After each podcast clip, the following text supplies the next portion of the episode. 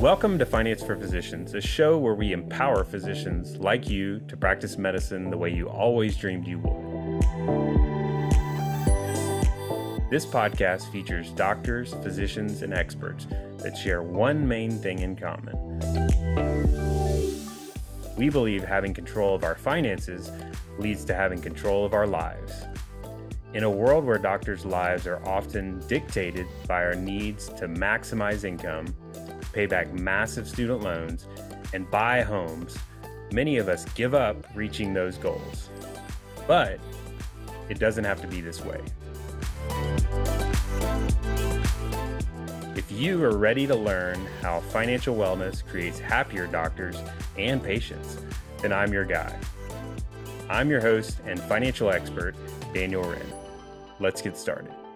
Jeff, how's it going, man? Oh, hey, Daniel. It is just a beautiful day to talk about student loans. It is a beautiful day to talk about student loans. And man, there's a lot to talk about lately, especially there's, it's like, I feel like once a week you're telling me about some brand new thing that kind of blows my mind. I'm like, did you, they did what? Like they're talking about what? There's just a lot of kind of off the wall in my view. Like they're coming out with some new things that are surprising, but I guess looking back, these kinds of big changes have happened over and over again over the years and it's kind of like it's like as soon as everybody starts getting used to things we just change it again. So but the good news about these changes is we're going to keep on top of them and make sure we're talking about them so that you can be educated about it. And at the end of the day if you're aware of these changes like you kind of have the upper hand on them and you can really take advantage of them and come out ahead now, if you're not, like the problem is you you start to kind of lose ground. So the newest thing we're going to talk about, Jeff, you want to start to break that down. This is a new. This is not law. This is just announced, so, right?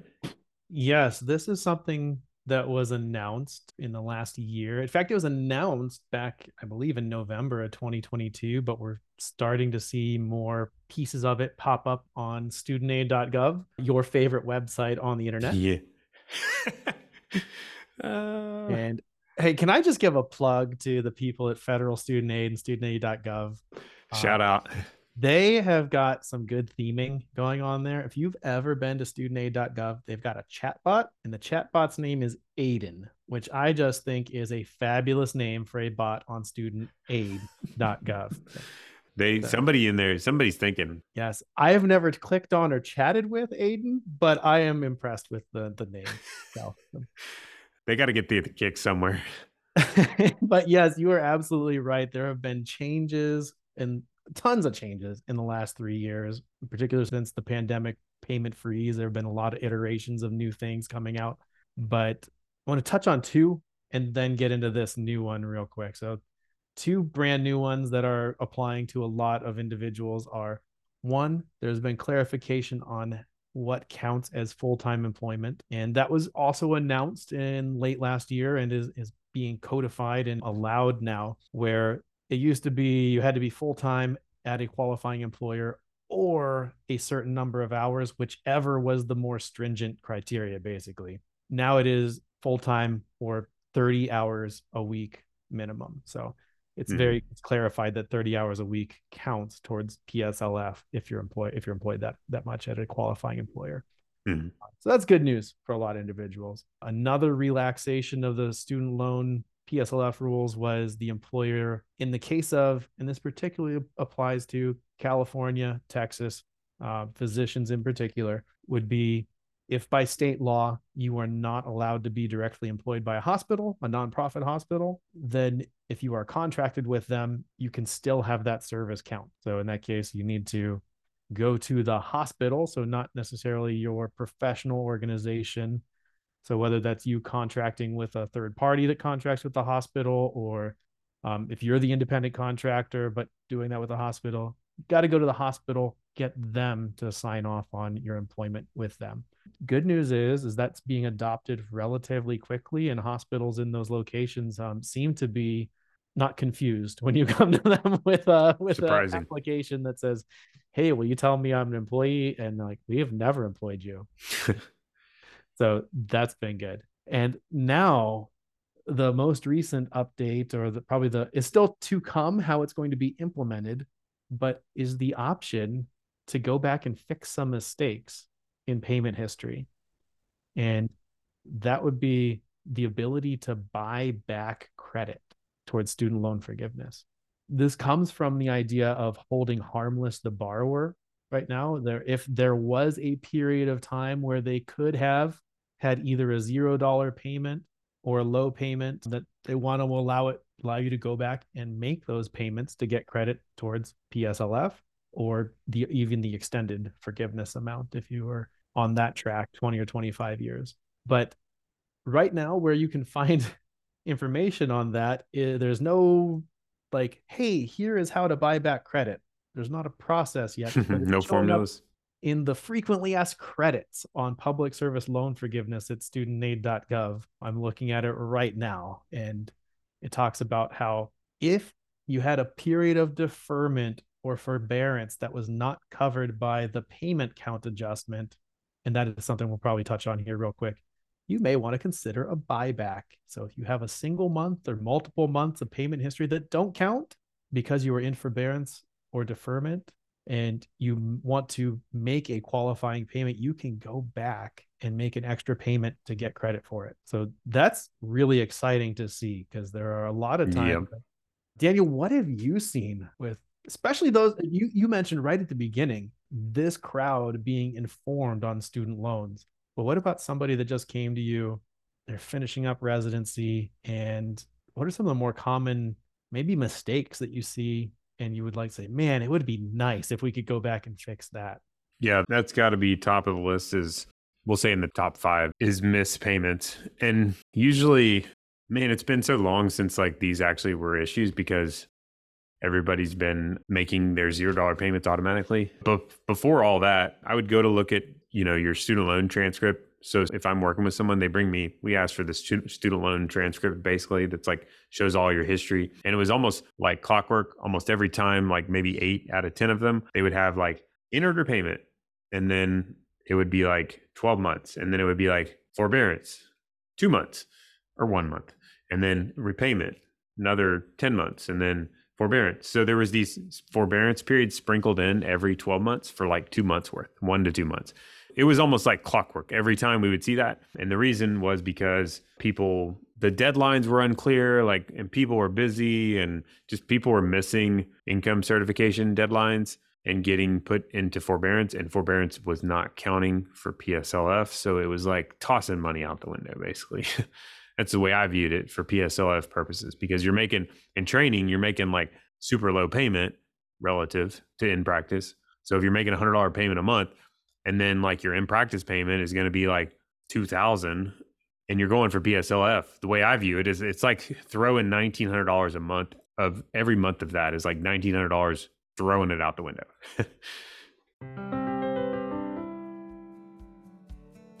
Let's take a quick break to hear from our sponsor, Wrenne Financial Planning. Want to hear something cool? My team at Wrenne Financial Planning has consistently told me that the listeners of this podcast are their favorite people to talk to. Did you know that you can set up a no cost triage meeting with one of our amazing CFPs at Ren Financial Planning anytime and talk about your biggest financial questions? We can discuss things like considerations for transitioning into practice, getting the best bang for your buck buying a house, the smartest way to pay off student debt or tips on maximizing your compensation package. Or maybe you'd love a second set of eyes to help look over your tax return or investment allocations. Maybe you'd just like a general second opinion from your existing advisor. Either way, our role in this meeting will be to listen to your concerns and help you start to identify potential actionable next steps so that you can start to make solid progress addressing those concerns as quickly as possible.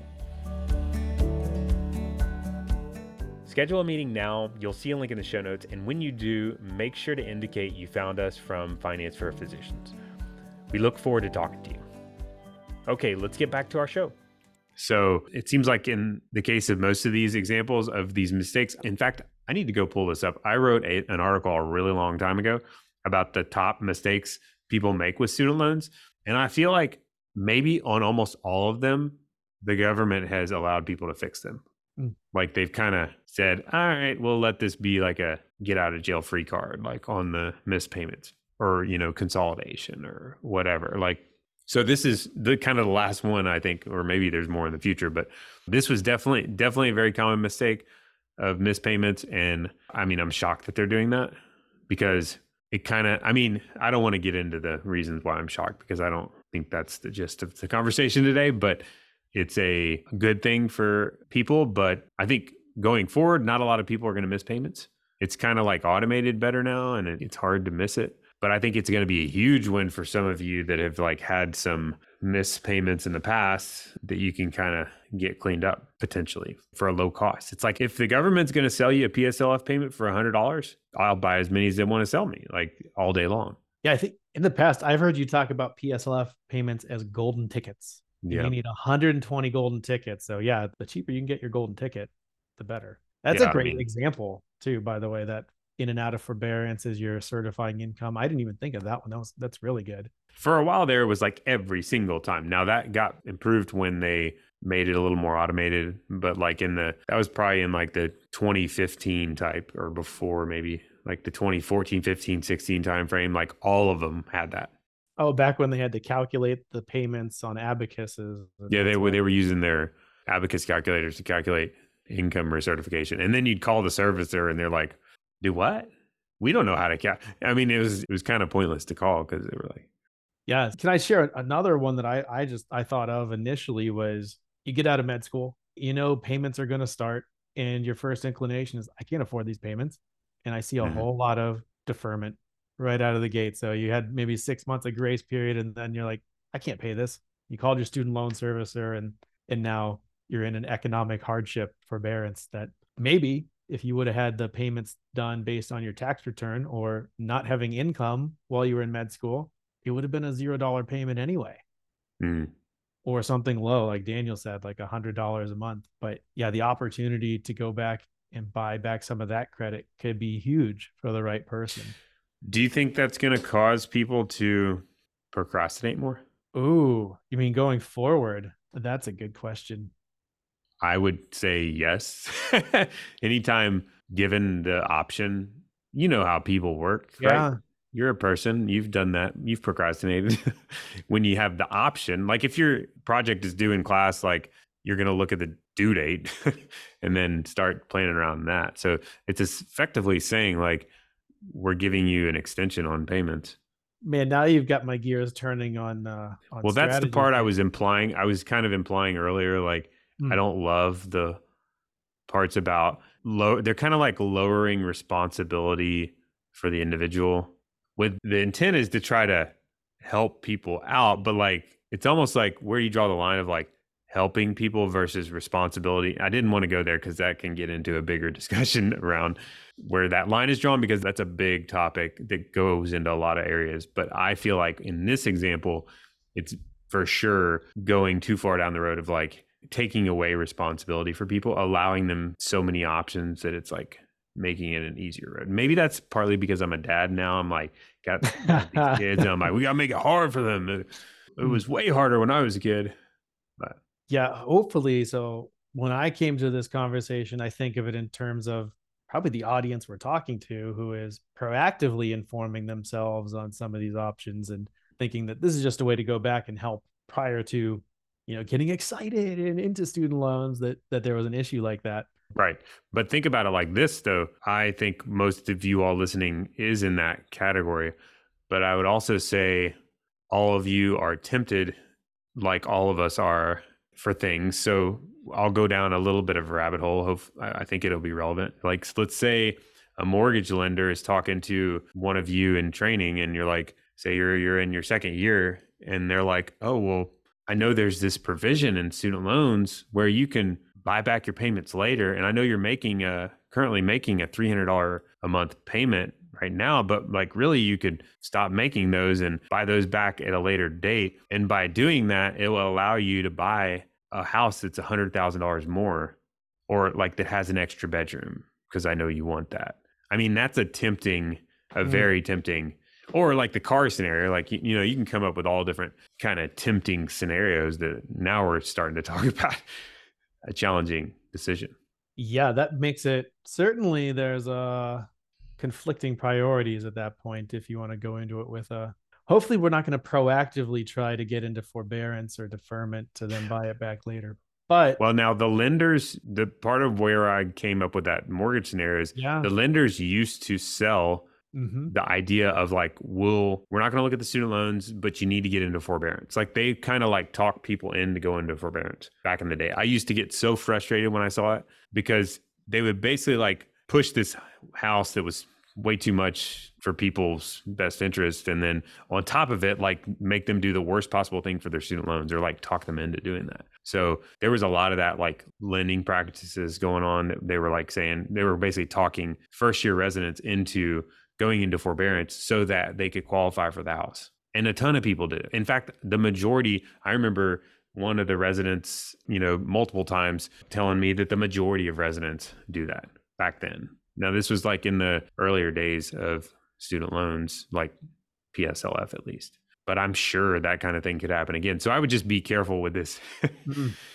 whole buying Yeah. back.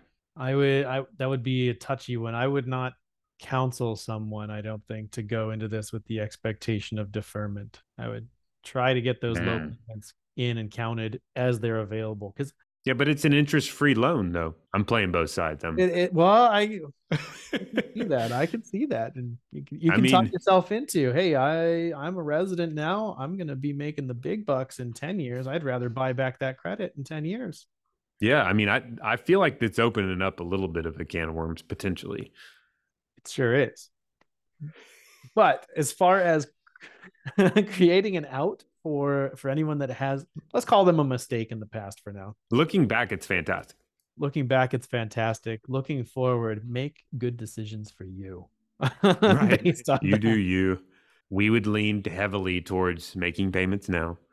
a few things probably to note though on this. So all the details, there's not a process to do this yet. In fact, the Mm. where this is located on studentaid.gov right now says, "Hey, let us figure out this income-driven account adjustment first, and then we're going to implement this later."